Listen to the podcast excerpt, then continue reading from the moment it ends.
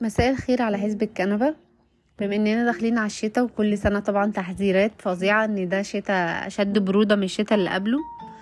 فحبيت أفكركم بدواء كده زمان لما كان حد بيجيله برد كانوا معظم الدكاترة بيكتبوه. كان دواء كده ليه هبته تخش تقول أنا عايز آه، كونجستال بلا فخر فيعرفوا إنك عندك برد. فكان منتشر وليه هبته كده في التسعينات غالبا. فالدواء ده يا عيني كان بقى دلوقتي من من الدواء الطيب اللي هو إيه أطيب دواء موجود على وجه الأرض. يمكن أطيب من الأستاذ رشوان توفيق والأستاذ كمال أبو راية مع بعض. هو يا حبيبي ما البرد نهائيا مع إنه معمول مخصوص لعلاج البرد بس لا يكلف الله نفسا إلا وسعها. هو خلاص بقى يعني جاب آخره قرر مع نفسه كده في ساعة صفا إنه يخرج من النفق المظلم اللي الدكاترة حطوه فيه.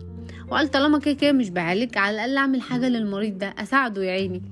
فهو قرر يساعدنا بس بطريقته.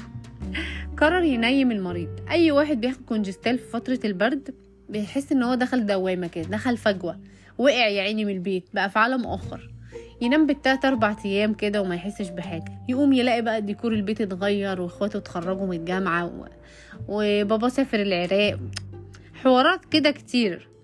فهو الكو- الكونجستال بيعمل عظمة كده في إنه مش بيعالج لأ إن هو بيخليك بيوريك قد إيه إن أنت النوم ده مفيد يعني كده. بيفكرك بأيام زمان كده النوم اللي مفهوش مسؤولية ومفهوش تفكير. دب بتاخده تنام شكرا تصحى تلاقي نفسك في عالم تاني. أي نعم مش بتخف من البرد بس أنت بتبقى مرتاح بقى. مش البرد محتاج راحة فهو بيريحك. مش أكتر ولا أقل بيقولك كمان الكونجستال من أهم أعماله إن البنات السناجل يا عيني وداخلين على الشتا بقى ويقولك حب وفيروز وأغاني وكده لا يا حبيبتي انت وهي مش هيبقى برد وسنجلة يعني. فهو قرر بقى ينيم البنات المجروحين اللي داخلين الشتا من غير حبيب ولا قريب ويخليهم ياخدوا فترة نقاهة كده وما يفكروش في حاجة ويناموا.